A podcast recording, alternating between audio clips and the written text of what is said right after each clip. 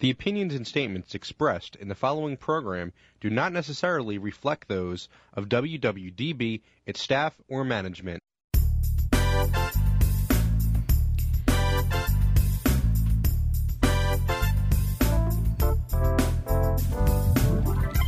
Hey, Ken Krawchuk here, and welcome to episode 64 of the Pennsylvania Project. As you may know, here at the Pennsylvania Project, our vision is a better Pennsylvania. To achieve that vision, our mission is to boldly showcase the political, cultural, and environmental challenges facing contemporary Pennsylvania and to relentlessly, vigorously, and methodically pursue correct solutions. But more important than solving the problem correctly is to solve the correct problem. That's assuming you know what the problem actually is, but I digress. We have an oxymoronic episode planned for today, and like all episodes of the Pennsylvania Project, it's divided into three parts you, them, and me. Part one is all about you, your questions, your opinions, your solutions, your whatevers. And rather than a call in format, we utilize an email in format. So if you have something to say, you can always drop us a line at pennsylvaniaproject.com. Today, for the you part, we have our latest regular feature, Unscripted Cohorts, plus a follow up on Cohort Glenn's use of the word insurrection back in episode 62. And if there's time, a follow up about black reparations. After the you part comes part two, the them part, where each episode we host a guest to help showcase the political, cultural, and or environmental issues facing Pennsylvania. Today's guest is all political and all oxymoronic. He's Steven Brenize, a libertarian tax collector. I told you it would be oxymoronic. After that comes the me portion of the Pennsylvania Project, where it will be my turn, your caster, Ken Krawchuk. I'll be focusing on some particular issue that really sticks in my craw. Today, I'll be ranting about email. Yep. And throughout the show, as is our long established custom, we'll be featuring a Pennsylvania Toastmaster to serve as narrator to read our live commercials. Today we have David oh, Zaza. Did I get it right? Zeza. Zeza, got I got it right. All right. Past president of the Cerner Toastmasters Club in Malvern, Pennsylvania, and a past Toastmasters area director. Welcome to the Pennsylvania Project, David. Thanks a lot, Ken. Happy to be here. Yeah, you were at my contest, international speech contest, a few weeks ago that I lost. I was. Yes. You know, I have to ask you a question. Sure. What do you like about Toastmasters? I love the ability to network with uh, just a really diverse, great group of people, helping them develop their leadership and communication skills. Mm-hmm. You know, I always ask everybody that, and nobody knows that question's coming. Surprise. Yes. Hope I passed. Well, you can't fail. That's the nice thing about Toastmasters. You never can fail. You, just next time you do better. True. Very supportive. Fortunately, we have with us a second Toastmaster, according to another one of our ancient customs, to read and help respond to whatever comes into our mailbag and join in on discussions with our guest.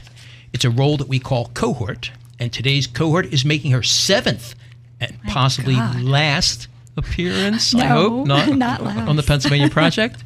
She's the past president of the ETS Toastmasters in Princeton, Margaret Sassooni. Hello. Hi, everyone. Welcome back to the Thank Pennsylvania you. Project. I feel like I'm on an episode of Cheers.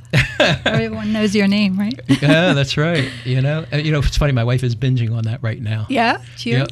yep. Oh. I've, I've only seen one episode Great. ever. Oh, my God. Back when it was still on network television, It's amazing. I love that. because Love I have that show. I haven't watched TV since 1975, June 6th to be oh, precise. okay.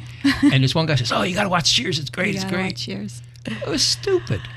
It was the first episode was stupid. No, it wasn't the first episode. The episode where some guy thought this girl liked him, or the girl thought the guy liked him, or vice versa. It's- And I saw this on I Love Lucy when I was a little kid. no, you got to give it another chance. Yeah, I don't know. I don't give any TV another chance. But thanks for having me back. You're a lot wel- more cars out on the road I than the last time I was here. I so I guess things are going back to normal.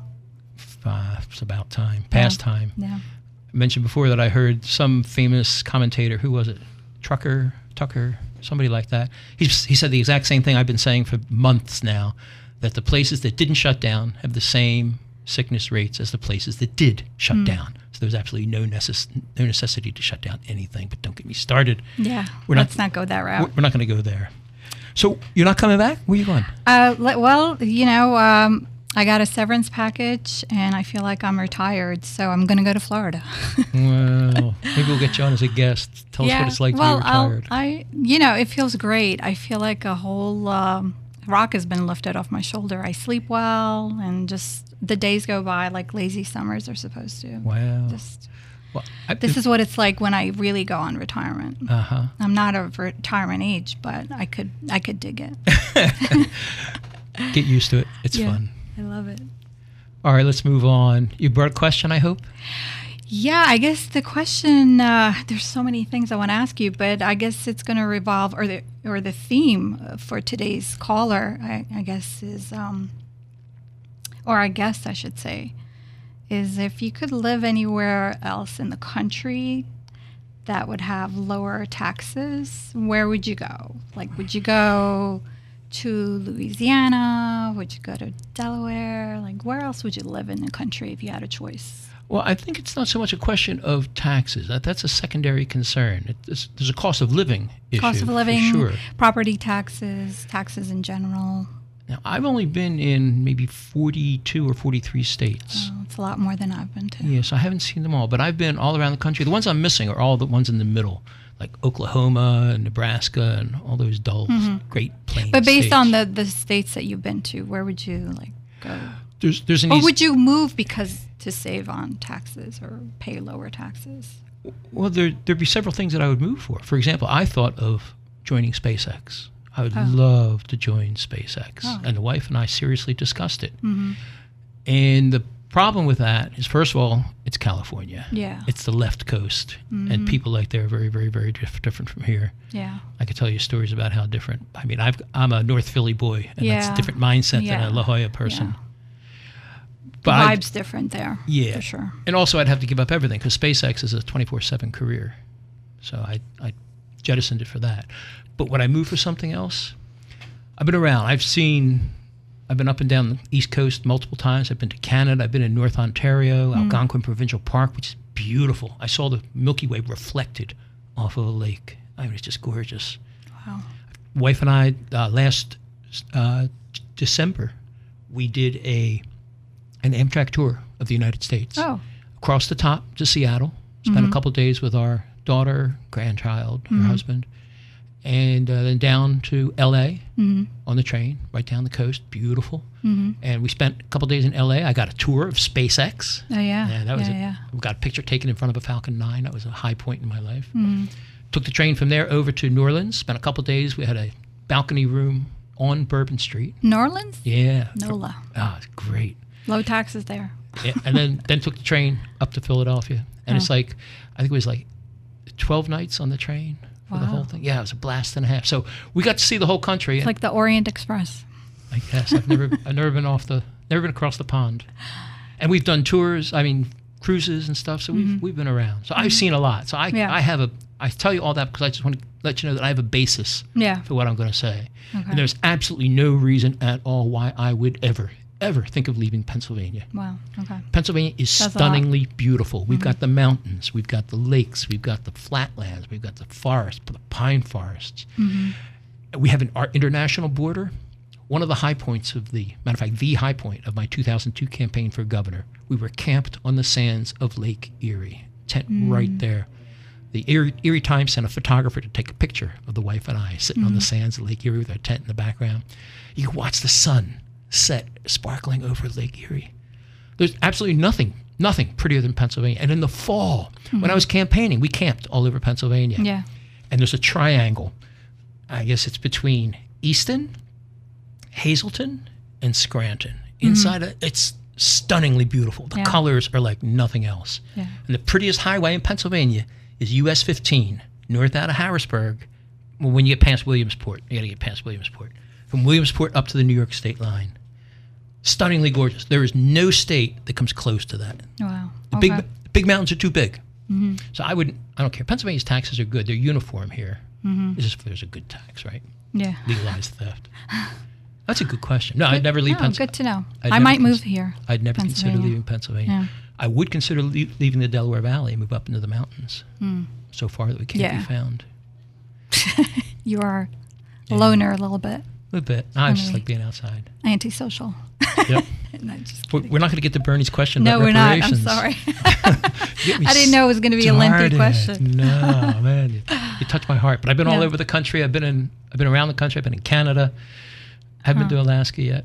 Hmm, too- Alaska. Too yeah. cold, Too cold. too Yeah, hot. Actually, gets hot up there in the summer. Does it? Too far away. Too many bears. Leave me. But you you got those in Pennsylvania too. That's true. All right, what, what you got? All right. You so got- our email, you want you want me to read it? Sure. Yeah. Yeah, we Comes have to. from uh, Bernie McCann from El- Ellwood City, Pennsylvania. Our buddy Bernie. All right, let's see what he says. He says your remote cohort Glenn in episode 62 was way off base about impact of Trump's use of the word insurrection. Oh yeah. For a minute there, I swore I was listening to Art Bell. Property owners are covered by acts committed during the protests. The word insurrection only applies to acts of war as far as personal and commercial property insurance goes. The man sounded like a conspiracy theorist with all the follow the money stuff. Yeah, Bernie. I'll tell you right off the top. I agree. In fact, I was taken aback by his question. Just like Margaret, you asked me a question about the, you know, where else would I move? Yeah. That was Glenn's question. Hmm. He started going on. He says, "What do you think about Trump saying about this insurrection? Because now that triggers all sorts of insurance coverage, and now the insurance companies don't have to cover anything because it's insurrection." It's like, well, first off, like Glenn, this has nothing to do with Pennsylvania. We are the Pennsylvania Project, right? And after that was his third appearance in the Pennsylvania Project, you think by now he, he'd know better. And that's what he did. Episode 62, he mentioned how Trump triggered off by saying insurrection. He told the insurance companies they were off the hook for all the George Floyd riots. I'm not sure where he got that idea. Alex Jones, I'm guessing. That sounds like an Alex Jonesy thing. But as Bernie says, it's it's just simply not true. Now, I'm an amateur lawyer. I like to go play around in the courts and stuff like that. So I took a look at the whole legal issue, pulled out my Black's Law dictionary, and I took a look. An insurrection is, quote, a violent revolution against an oppressive authority, usually a government. Insurrection is distinguished from rout, riot, and offense connected with mob violence by the fact that with insurrection, there is an organized and armed uprising against authority or operations of government. While crimes growing out of mob violence, however serious they may be and however numerous the participants, they are simply unlawful acts in disturbance of the peace which do not threaten the stability of the government or the existence of political society. Unquote. So from that, it's pretty obvious, as Bernie says, that the rioters are not an organized armed uprising intent on overthrowing the government. They're just regular people searching for justice within the structure of the government. And I agree with them completely, by the way. Uh, bottom line here is that Trump's mentioned Insurrection Act triggers nothing. And I want to say publicly, I distance myself from Glenn's misstatements. And I think I'll choose to solve the correct problem by thinking twice before we invite him back for a fourth appearance. All right. So, you're all talk. What do you think of all that? Uh, Did you- moving on to Bernie's. Do we have enough time for Bernie's questions? No comment. I, Uh, let's see. I don't. I Can don't think. squeeze it in? No. I don't think All so. right. We've only got about a minute for the commercial break. All so right. you have no opinion about the No. no. and, and we just uh, just for the base for the benefit of our listeners, we don't go outside of Pennsylvania. Yeah. We are the only talk radio show that I'm aware of that focuses exclusively on Pennsylvania. And I mean, it's rare. Somebody got me. Uh, my producer Mark picked on me for this. I guess it was about a month ago. Somebody got me. They asked me a question about Elon Musk and SpaceX. He's like, "Wait a minute, that's not Pennsylvania." Yeah. Oh, okay. well, all right. At least they're listening. they're paying That's- attention. Huh? That's true. Somebody is. All right. It was a trick and test. You get- passed. Yes, could be. Yeah. All right. Well, on that disavowment, that's going to have to do it for the you portion of episode 64 of the Pennsylvania Project. We're going to pause for this information, and when we return, we'll be meeting with today's oxymoronic guest, libertarian tax collector Steven Brenize. Did you hear the latest news? Almost two thirds of all federal spending now goes to pay for the welfare state. More than $2.2 trillion, which just about equals federal income. Do you realize what that means? Virtually all tax revenue is now being consumed by the welfare state. But how do we rein in that runaway spending before it destroys America? The answer? The separation of society and state. That's the premise of the new novel, Atlas Snubbed. an unsanctioned parody sequel to Ayn Rand's Atlas Shrugged. Atlas Snubbed presents a workable alternative to the welfare state as we know it. Atlas Snubbed expertly extends Rand's epic story of a looter's world snubbed by the men of the mind, bringing to life a crumbling post apocalyptic world where no one need ask who is John Galt, because now they know. Atlas Snubbed, available at all online bookstores or through atlassnubbed.com. Read it today before it's too late. Here's an interesting question. What do you think of these three ideas? Number one, people have at all times an inalienable right to alter, reform, or abolish their government as they think proper. Number two, juries shall have the right to determine the law as well as the facts. Number three, the right of the citizens to bear arms in defense of themselves and the state shall not be questioned. Those words sound like they're taken from a Hollywood political thriller. Well, they're not. They're all direct quotes from Article 1 of the Pennsylvania Constitution. Everyone's heard of the United States Constitution, but have you ever heard of the Pennsylvania Constitution? Have you ever read it? Most importantly, was it ever taught to you in school?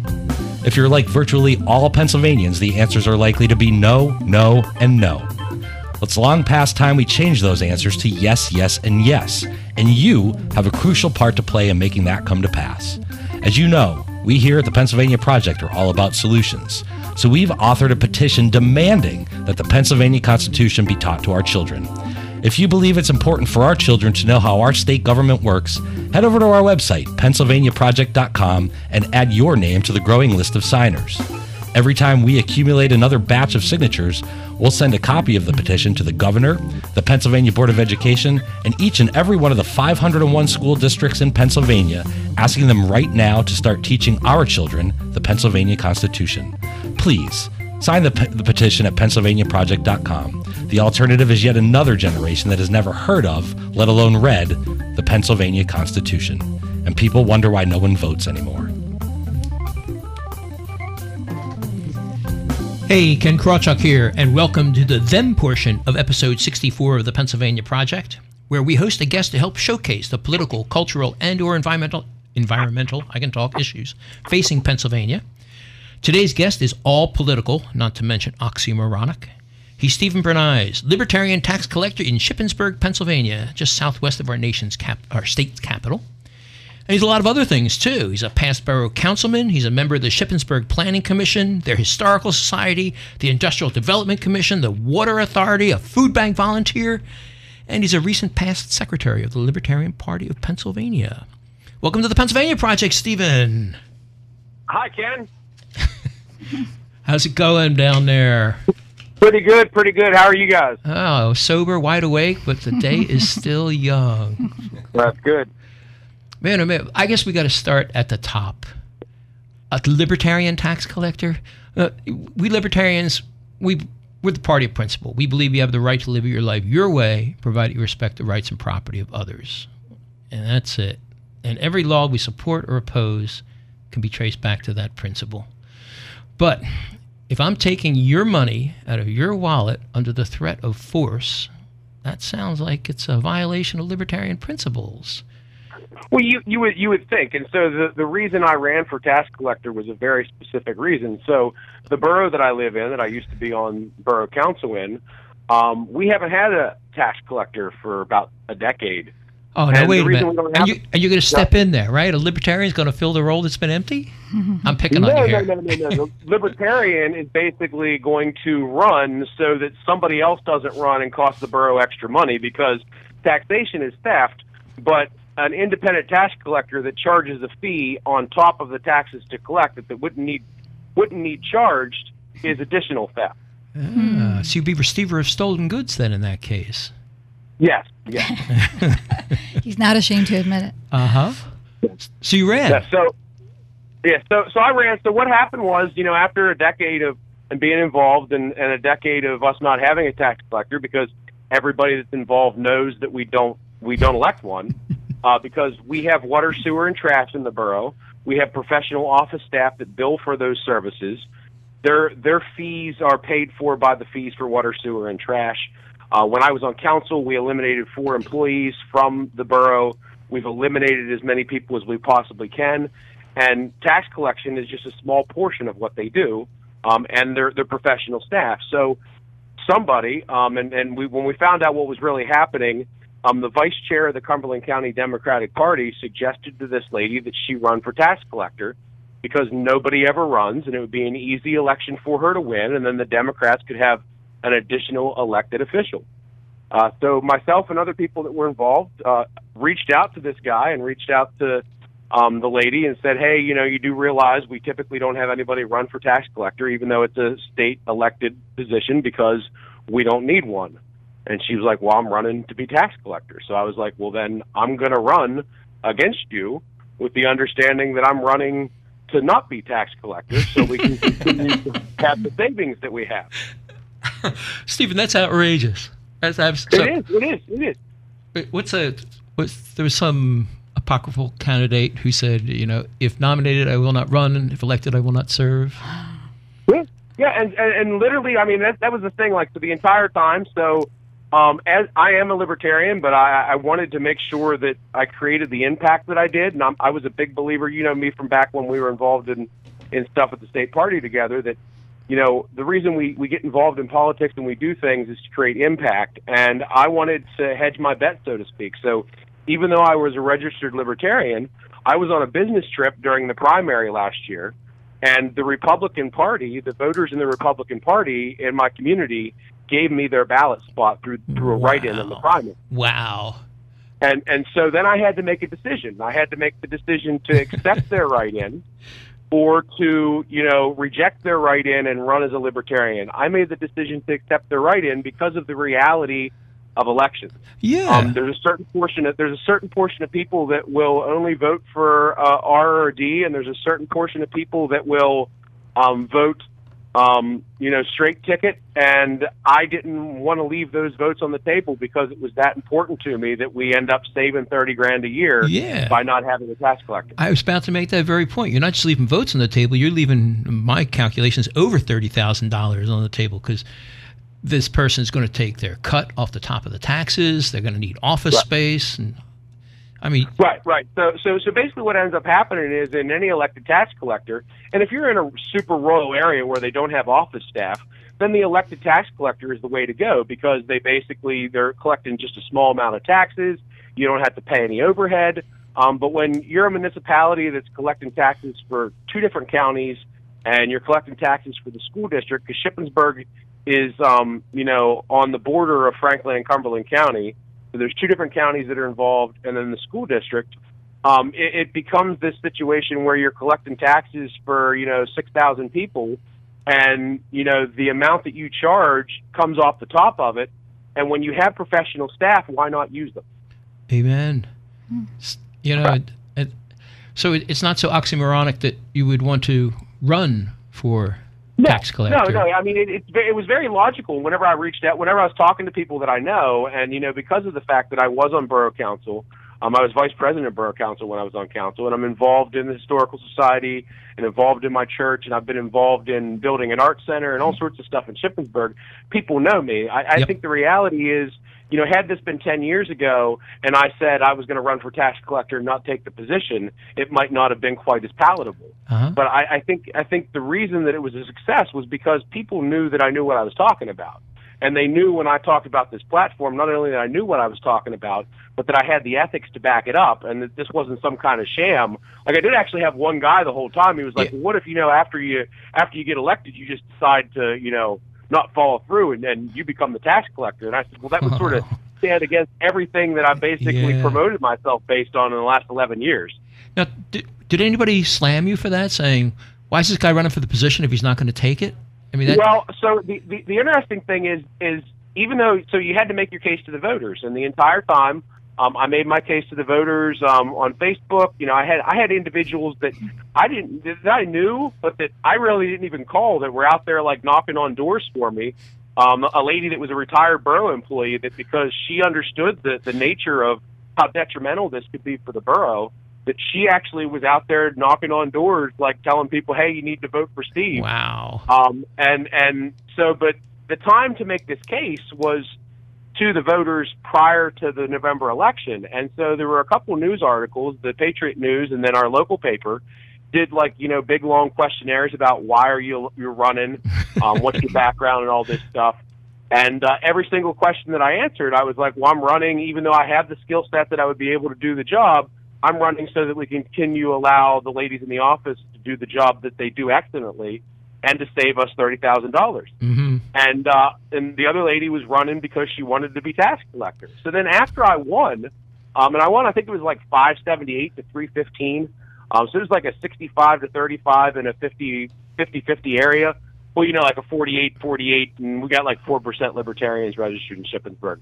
Uh-huh. So, I mean, but it was, I mean, it was it, what you would be considered to be a landslide based on running to not be tax collectors. So then afterwards, when the paper, the local paper's doing the follow up story, she called it, she called my, my running to not take the office, even though the entire time I had campaigned based on that's what I was going to do she said it was an abomination. Oh, there you go. Like that it was an abomination, and that's what we should expect given the climate that Trump's created. So I've Yeah. never been been compared to Trump at all, but somehow because I decided I wanted to, you know, run for office in order to allow, you know, a, a cost saving measure that exists in my community to continue to exist. It makes me That's wonder. an abomination. It makes me wonder when she calls it an abomination. I mean, that's a relative word, and I got this fluke Yeah. in my brain. Whenever I hear a relative word, I always ask Ayn Rand's question: By what standard? I mean, Yeah. If, if she's looking don't for more power, if she's looking to waste taxpayer dollars, then yeah, your running is an abomination. How dare you? Well, and, and and she she did in it say that you know that she didn't believe you know that she was she was going to check into all this stuff because she didn't mm. understand how it could possibly be a savings and you know how it could be beneficial to the borough to not have a tax collector and and but all this could have been brought up prior to election day and and that was really and and the strangest thing about it was that we had reached out to her and and and spent time reaching out to her different people I never personally talked to her before the election. I mean, perhaps I could have done that, but other people that I trusted said they had conversations with her and explained, like, you know, you really shouldn't be running for this office. Like, I even committed, you know, that that if she would basically take my platform, if she would commit to do the same thing I was doing, that it was just two people running for an office, both being placeholders for none of the above, that I wouldn't even bother campaigning. Like, Mhm. I wouldn't print signs. I wouldn't print literatures. I wouldn't show up to the polls on election day because I had more important stuff to do. And and and, and imagine, Ted, if if you told your wife that you were going to print signs because you know in, in a local election you, you have to stay under two hundred fifty dollars, Right. and as long as you do that, then you basically you just file one paper and uh, say you're spending less than two fifty. So when you're spending two hundred dollars for signs, and then another thirty dollars for campaign literature for the day of the event, for an election that you're running for to not take, uh, imagine what your wife would say in that situation. She'd say, "Hallelujah." she's she's been through three governor campaigns. Don't you have enough on your honeydew list, though? That that is true. Your your wife would probably react, but mine was like that doesn't make sense. But the way I was looking at it is it was like a two hundred fifty dollar donation that Uh, got me more results than anything else. I could donate money to the food kitchen. I could donate money to my church. I could donate money to an art center or or any type of nonprofit that the wife and I support in Shippensburg, and I wouldn't have gotten a thirty thousand dollar a year. So literally, for yeah. that two hundred fifty dollars, I got a sixty thousand dollar because it's a two year seat. Uh-huh. So it, it's a sixty thousand dollar return for a two hundred fifty dollar um, investment. So, Speaking of cost savings, I know you guys have an incentive of people paying their taxes early on. So do you do you have a lot of people taking advantage of that? I, I know it's not much. I mean, but fifty dollars well, is and, fifty. and, I and, mean, and, I, I don't know because really, I mean, like even though I am the he doesn't tax know. collector, He's the tax collector. He doesn't know.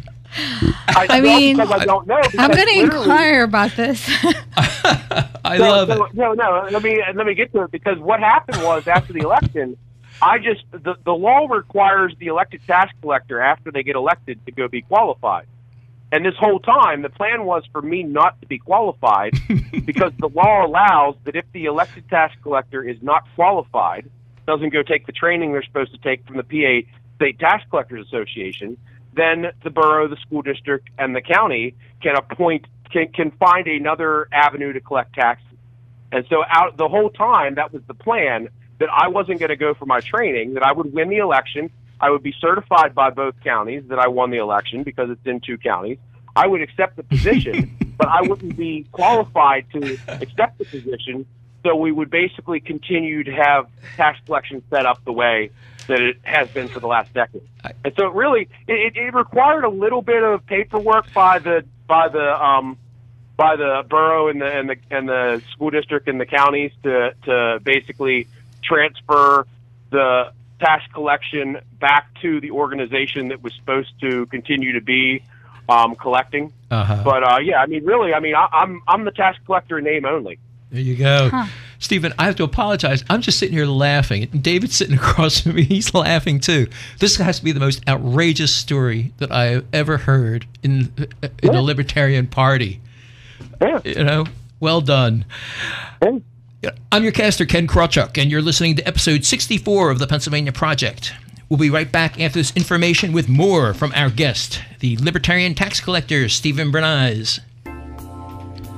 Cast Your Cares is a family run nonprofit in Kensington serving hundreds of meals to the homeless and needy every Saturday. The community has come to appreciate and rely on the efforts of this great organization. Although Cast Your Cares is supported by many churches and organizations throughout the Philadelphia area, more help is needed. In these times of challenge and uncertainty, please consider offering a helping hand. More information is available on their website at castyourcares.org. That's castyourcares.org. Hey, Margaret Susuni here, cohort on the Pennsylvania Project. You know, it's easy to find a high paying job, at least for some people it is. Employers are begging for competent leaders who know how to communicate effectively. But do those words describe you? Competent leader?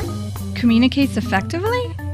If not, or even if they do, you may want to consider joining Toastmasters. The mission of Toastmasters is to provide a supportive environment for learning, communications, and leadership skills. But does it really work? Hey, look at me! I joined Toastmasters and now I'm on the radio! So turn your life around like I have. Visit Toastmasters.org and contact a club near you. Visitors are always welcome and be sure to mention my name, Margaret Susuni. The future is anxiously awaiting competent leaders who know how to communicate effectively. You can be that leader. It all starts at Toastmasters.org. Are you a small business owner always looking for referrals? Do you have a streamlined approach to generating new referrals? Contact Steven Werley to learn the fast, easy way to generate new referrals. Steven has an all inclusive system that will help you generate an extra 5 to 10 customers per week without spending a single dollar on ads.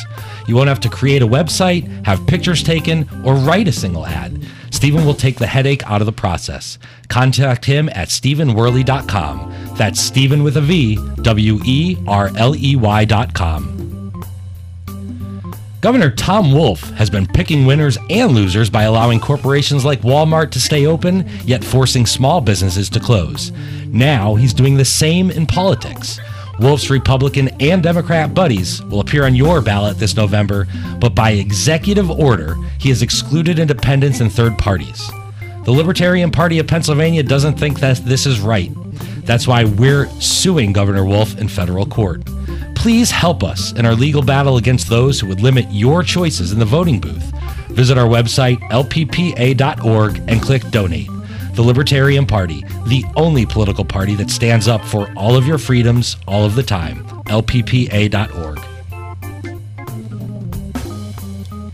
Hey, Ken Krawchuk here again, and we are back with episode 64 of the Pennsylvania Project and more of our oxymoronic guest, our libertarian tax collector, Steven Brenize. Steven, a couple things you said before the break I wanted to come back to. The first one was nobody ever runs for that tax collector position. We libertarians are famous for that because a lot of times if there's nobody running, we encourage people to write their names in. And I would just encourage our listeners, whether you're a libertarian or uh, even a communist, doesn't matter. Write your name in if you see there's nobody there. You could win with one vote, your very own. But we do that all the time. And I was I'm kind of surprised to, to see it actually. And- oh, go ahead. And, and so and so yeah, so so Ken, so on that, so I mean, we have had some times where generally, you know, there's been somebody that that has been sort of the sacrificial lamb that would get like six or seven write-in votes, but then wouldn't accept the position. Uh-huh. Um, basically, that and and that would be normally what would happen is that nobody would be on the ballot in the in the primaries, and in November, somebody you know, either, you know, one of the, um, you know, ex borough council members or somebody that knew why it was beneficial in the borough not to have a tax collector, um, that was part of, you know, the, the local community leadership would step up and do that. So this Uh-huh. is literally the first time that we actually had somebody in the primary decide, hey, I'm going to try to mess this up. Uh-huh. And that's why we reached out to her to just verify, like, hey, are you just doing this because you want to get a political win? And then you're going to understand the fact that we really don't need a tax collector. Like, you're running for a position that really shouldn't be elected, but it is. Uh-huh. And, you know, that we don't Oh, elect I disagree. because we've over the years, um, we've over the years decided to, you know, to continue to use the, the cheaper avenue that we have in place. Um, but we did, I think it was like six years ago, we actually had a guy that did get, that got, you know, like five or six write-ins, um, got more than anybody else and was going to be the tax collector. And this was even prior, they, so the, the, the recent qualification thing has been something that's come up since that. So it was like four years ago they changed this thing where they had a requirement that people be qualified. And so when this guy put in, you know, he came in and started setting up shop and was going to rent an office and was going to get a computer. And he started realizing, you know, everything it was going to take to actually be the tax collector. and like literally three weeks, literally three weeks before it was time to send um, out the notices for collection, he just said, "I'm not going to be the tax collector. I resign." Wow. And so then they had to scramble at that point. And that's actually that was you know the the the interesting thing about this was the number of people that you know when this happened. So I'm a libertarian. I was gifted the Republican ballot line, and I had a multitude of Democrats that were volunteering and helping with my campaign because they didn't want to look bad. I mean, I literally had mul- like the ones that were working the polls for me that day. Like I had all the polls covered. We we had them covered, you know, the, from the beginning till the end.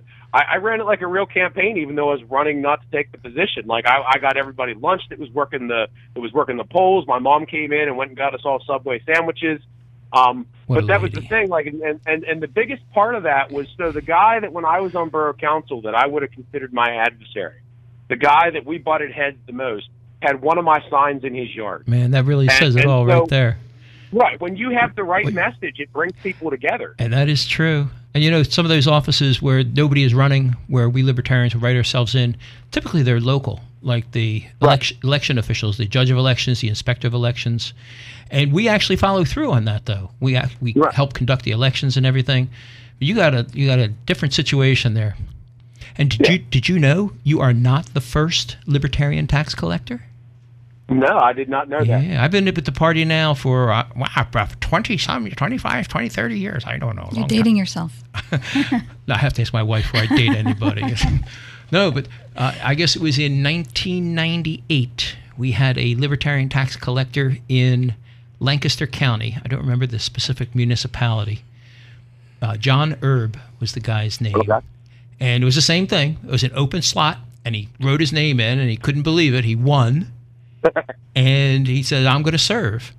And uh, what he did is he tried to say, wait a minute, taxation is theft. I'm not going to send out these bills. I'm not going to do everything like that. Well, it, it took a judge probably about five minutes to say, not performing duties. You, we were stripping you of your office. We are fining you and go home. Right. So you know, there's there's some risk if depending on how you want to do it. And we also Right. we also had another guy who was elected, Julian Heicklen, in State College, Centre County. He I think he holds the record. He won five different offices in one election. He wound up being on the borough council, tax collector, judge of elections, inspector of elections, and uh, auditor. So he had five different elections he won, and most of them were incompatible. And he turned down the the one for tax collector, although that would have been funny. Still, And, uh, and, and that's the reality. That's the reality of local elections is that if you get out there and you talk to people, um, you know, whether it's November and you just do a write-in because nobody else wants it, but I mean, local elections are winnable. I mean, if if if, if you take yourself seriously and you you run an election the way you're supposed to, I mean, the the lady I beat for my borough council meeting for my borough council seat now the mayor of Shippensburg. I mean, I'm the only person that's ever beat her in an election. Uh huh. You know, So there's something I want to ask you. You know, we are Pennsylvania Project. We do political, cultural, and environmental. I had to slide in an environmental question. You, sir, are fortunate because Shippensburg lies, I guess, a mere five miles west of one of Pennsylvania's jewels, the Appalachian Trail.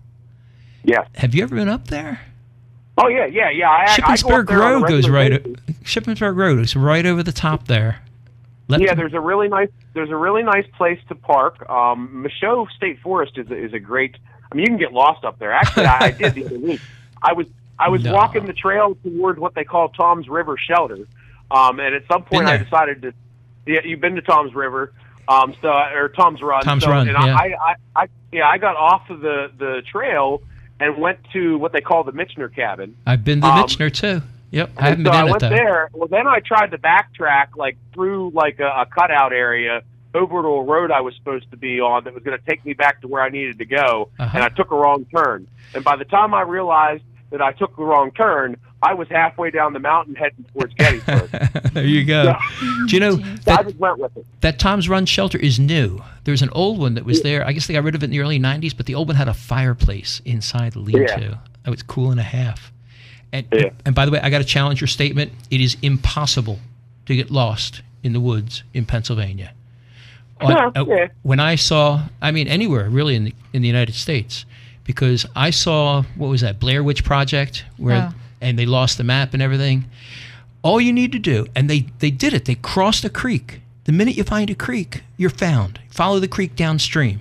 Eventually, it's going to come to a road with a bridge over it, and you just stand there until a car comes by. You just keep going down. You're going to come to a river. You're going to come to an ocean. It's somewhere you can't get lost. It's impossible to get lost in the United States. Which, which, which is no. I mean, that proves that no. You're you're right though, because whenever I did that, I ended up on the road 233, and I Yeah. was walking that for a while, and then somebody picked me up and gave me a little bit of a ride, and then I had to ro- walk back up the mountain to um, the parking spot that I was at. So I mean, I wasn't really lost, but I just I, I took a wrong That's wrong right. turn and ended up making myself have a longer trip than I needed to. No, hey, just- any ladies listening, don't get lost in the woods, okay? Oh, you should follow- guys, guys can do it, and, and professionals like Ken can do it. But I hesitate to call Don't go out there by yourself. anytime somebody says they're lost, it's like, wait a minute, you can't get lost. no. All right, let me let me pull it back to the the political because something Okay. you're you're also working there, and this is a very topical thing. You're working on reforming the police department. Yes. So um, what we, what does that we, mean? Uh, Reform is one of those relative words. Well, so so Tuesday, so so last so last week um, we had a Justice for George Floyd rally, um, Thank and you. which uh, we we uh, the interesting thing about it was that so the borough has this permit thing for protest, and they've never used it before. But when we started saying we were going to do this, and this is the thing, it sort of pissed me off about You don't need a permit for a you- you political a- protest. you We don't need a permit. Th- There were a lot of things that pissed me off about this. One, I've spoken in front of 700 people in Chambersburg and never had any police at the at the event. uh-huh. And we literally we had like four police show up to like a 250 person rally because we were asking for justice for George Floyd. That's crazy. um, You know, we just so, had our so we. We just Sorry, had our ahead. we just had our multi rally last weekend, two weeks ago, where we went to nine different jurisdictions, and all nine police departments were more than polite to us. We nobody asked for a permit. In fact, our guest last week was uh, Captain John Gallagher of the Narberth Police Department, and he was the best of the lot. That's why we invited him on. They got no right to do that. You have every right to protest. Right. None of their Right. Business. so- so we don't we- need no so stinking permits. Right. We, we followed it up Tuesday. Um, myself and some of the other people that had organized the the the, the protest uh, went to borough council, and we requested. Um, all of us requested two things, and one is body cameras. Yes. The other was trans was transparent onboarding and training.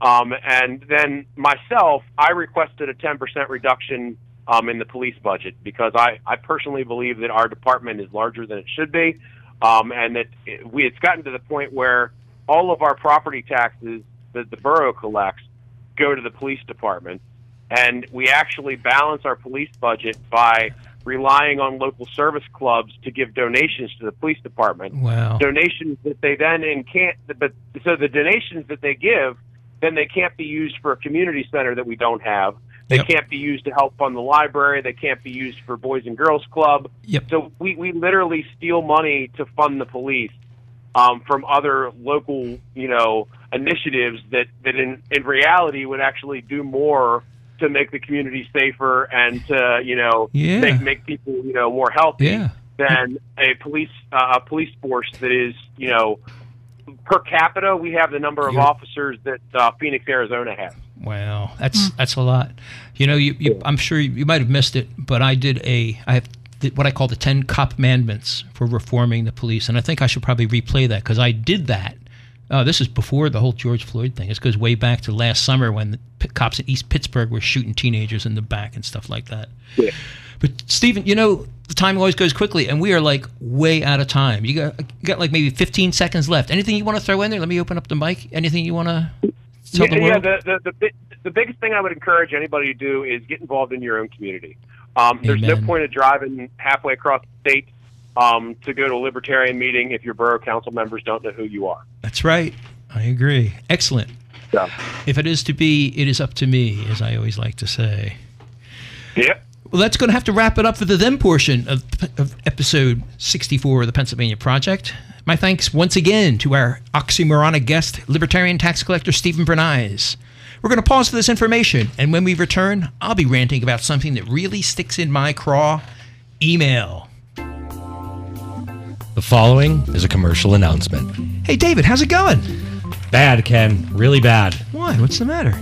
Well, our friends at the Infernal Revenue Service paid me a personal visit the other day. The Infernal Revenue Service? Yep, call them what they are. They sent these two big brutes to the house, scared us all half to death. I bet. What do they want? Money. Lots of it. Remember that part time gig I took last summer? Oh, yeah. You were raking in some big bucks. Yeah, and all those big bucks went straight into my personal bank account. Turns out the IRS doesn't like that. And I didn't file any of the right forms or pay nearly enough in taxes, so they want it all now, right now, plus penalties and interest. Ouch. Sounds like you should have called Amendment 16. It's the damn 16th Amendment that got me into this predicament in the first place, Ken. No, no. Amendment 16, the invoicing service. They'll invoice your client for the hours and expenses you report to them, and when your client pays them, they pay you, minus all required state and federal taxes. It's that easy. One call does it all. And they'll even have an accountant do your personal taxes for you come April Fool's Day. I mean, come April 15th. And they take care of all the taxes, all the forms. Yep, and they can pass along certain tax breaks too. Man, I wish I knew about Amendment 16 sooner. Where can I find them? On the web, of course, at amendment16.com, with 16 spelled out. That's amendment, S I X T E E N.com.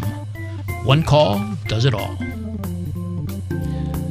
Have you heard the big news? The Pennsylvania Project is expanding dramatically. Each episode is now being broadcast multiple times a week on WWDB Talk Radio in Philadelphia, and the show has recently gone into syndication across Pennsylvania. Our success can be your success as well. A limited number of opportunities have recently become available where you can advertise affordably on the Pennsylvania Project. Not only will your message be heard throughout Pennsylvania's largest media market by far, all past episodes are always available for downloading at PennsylvaniaProject.com, at WWDB's website, on iTunes, and from many other popular podcast providers. So here's your chance to become a permanent part of the first liberty oriented talk radio show on WWDB since the legendary Irv Homer hung up his headphones. Interested? Drop us a line at PennsylvaniaProject.com today. Hey, Ken Krawchuk here, and welcome to the me portion of episode 64 of the Pennsylvania Project, where I get to rant a bit about something that really sticks in my craw. Today's topic email. Yep, plain old email. It's been around for many a year. I remember sending my first one back in the mid 80s when I worked as a geek for General Electric Consulting. Quick mail, they called it back then, and then they later commercialized it as Genie, G E N I E, cute name. And despite the intervening decades, it has changed very, very little since then. Although upper management has stopped finally all that hunting and pecking that characterized management emailing back in the 80s. Despite all the near stenographic like proficiency that most of us have accidentally achieved in these latter days, whether it's on a keyboard, on a smartphone, a flip phone, or whatever, it is an enduring fact that it takes far too long to write an email. Calling and leaving a voicemail is much faster and much less likely to be misunderstood. And that's probably one of the biggest things about email that really sticks in the craw those misunderstandings. The fact is that most of us are not Pulitzer Prize winning writers. Just look at the confusion most people have when using there versus there versus there. T H E I R versus T H E R E versus Margaret Snodden, uh, T H E Y apostrophe R E. Seems that most people's writing skills haven't really gotten beyond the third grade yet. Regardless, it's pretty easy to misunderstand what someone meant in their emails despite any misspellings. Now, of course, people have taken steps to help improve those things since the 80s, emojis being the most obvious thing. Even that now is starting to get out of hand. According to emojipedia.org, and yes, there really is such a thing, as of March 2020, there are no fewer than 3,304 different emojis in the Unicode standard. 3,300! In comparison, according to wordcounter.io, the average American uses only about 20,000 words total. So if this emoji trend keeps trending upward, we'll soon be able to eliminate words entirely. Isn't that cool? The literary world of the future will either look like the face of an Egypt- Egypt- Egyptian sphinx or like a McDonald's cash register. Oh, brave new world, to quote Shakespeare. Well, content aside, there's a lot of other things about emails that really stick in the craw. And probably the biggest is that reply all. Oh, yeah. David shaking his head. The dreaded reply all. How many careers have been cut short by that one little slip of the mouse? I'd call it a technological Darwin Award if you ask me. It earned and deserved. Well, there are also those people who like to use email stationery. You know, things like those fancy lavender backgrounds with the purple lace around the edges usually with some obscenely calligraphic font that makes the text virtually illegible. And then they'll use a font color that has no contrast, making it impossible to discern, discern against the background, or some horribly clashing color scheme that brings on an automatic migraine. And the worst part is when you reply to one of those emails, you find yourself typing with that crazy font. Now Mark is shaking his head too. Everybody's with me on this one. But it's not just those plain old emails that stick in the craw. There are those email lists. That's just a euphemism for flame wars. I'm telling you. Strike while the ire is hot is the joke. And those flame wars always seem to become inevitable. In fact, way back in 1990, before email was in common use, Mike Godwin coined something that today we call Godwin's Law, which states, quote, as an online discussion grows longer, the probability of a comparison involving Nazis or Hitler approaches one. Unquote. And once such a comparison is made, whoever made that comparison automatically loses whatever debate is in progress. Sounds fair to me. You know, it's funny, somebody recently tried to invoke Godwin's law against me. Why? I don't know. I had only mentioned a character from Pennsylvania Libertarian Party history. We call him He Who Shall Not Be Named.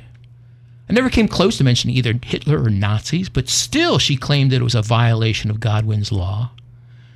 But I was thinking, since she tried to evoke Godwin's law against me for saying something that had nothing to do at all with Hitlers and Nazis, doesn't it mean that by her bringing up Godwin's law, that she's the one who first brought up Hitler, and therefore I win the debate?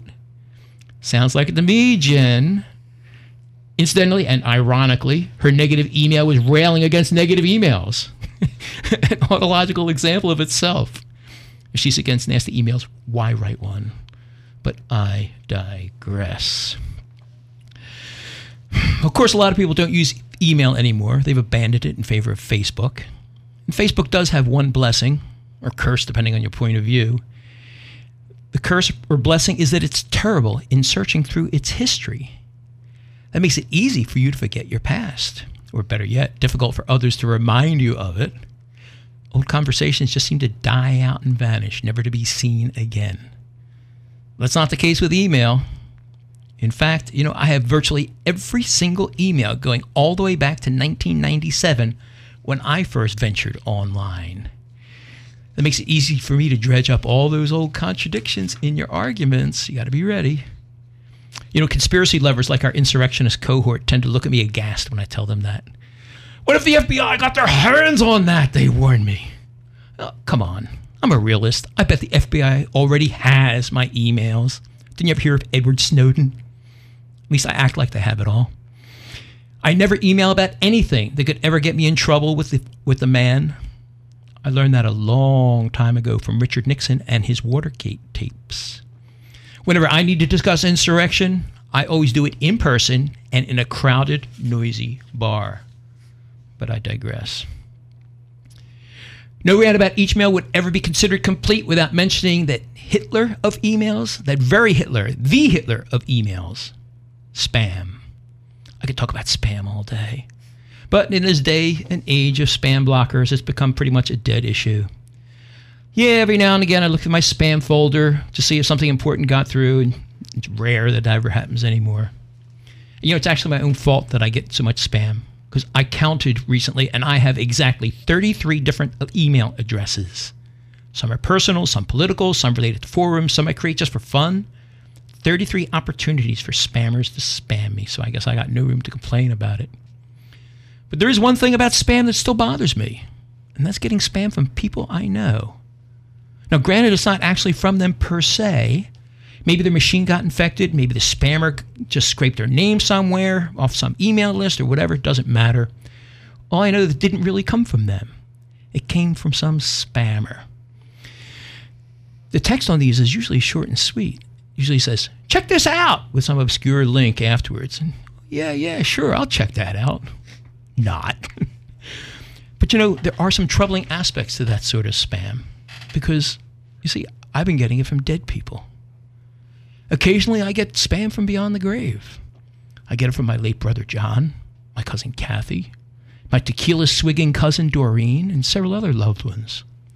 But you know, it's actually kind of nice to hear from them, even though it's not really them. It's nice, really, just because it brings them to mind. Maybe makes you want to take a swig of tequila or something like that. So some spam has its place, at least it does for me. But whether you love it or hate it, whether you love the flame wars or hate the flame wars, whether you're an emoji fan or a future Pulitzer winner, whether you use email or ignore it completely, there's one fact that stands out tall. George Jetson never warned us that the 21st century would look like this. On that future history note, that's going to wrap it up for episode 64 of the Pennsylvania Project. What do you think about email? about our oxymoronic libertarian tax collector, or reparations, or emojis, or anything somewhat Pennsylvania related. You have something to say, we'd love to hear from you. You can contact us at PennsylvaniaProject.com, right after you sign our petition, that is. And you can hear us there too, as well as on iTunes and a plethora of other popular podcast providers. Today's episode is courtesy of Amendment 16 Limited, recorded live at the studios of WWDB Radio, broadcasting in Philadelphia at 860 on the AM dial every Saturday at 10 a.m., every Monday at 4 p.m., and other times, and in Kutztown on KUR Radio at 1670 on the AM dial every Monday morning at 7 a.m. Every episode is also released as a podcast every Tuesday at PennsylvaniaProject.com. Our webmaster, Steven Werley, marketing guru, Connor Dragotis, featured Toastmaster narrator, David Ziza, featured Zeza, my apologies. Featured Toastmaster cohort Margaret Sassooni, goodbye Margaret. Official bartender Brooke Smith, keyboard wizard Joe the Pag, radio producer Brett Kronberger, executive producer Mark, Mark Bazzacco, and me, your caster, Ken Krawchuk. Thanks for joining us, and remember, more important than solving the problem correctly is to solve the correct problem.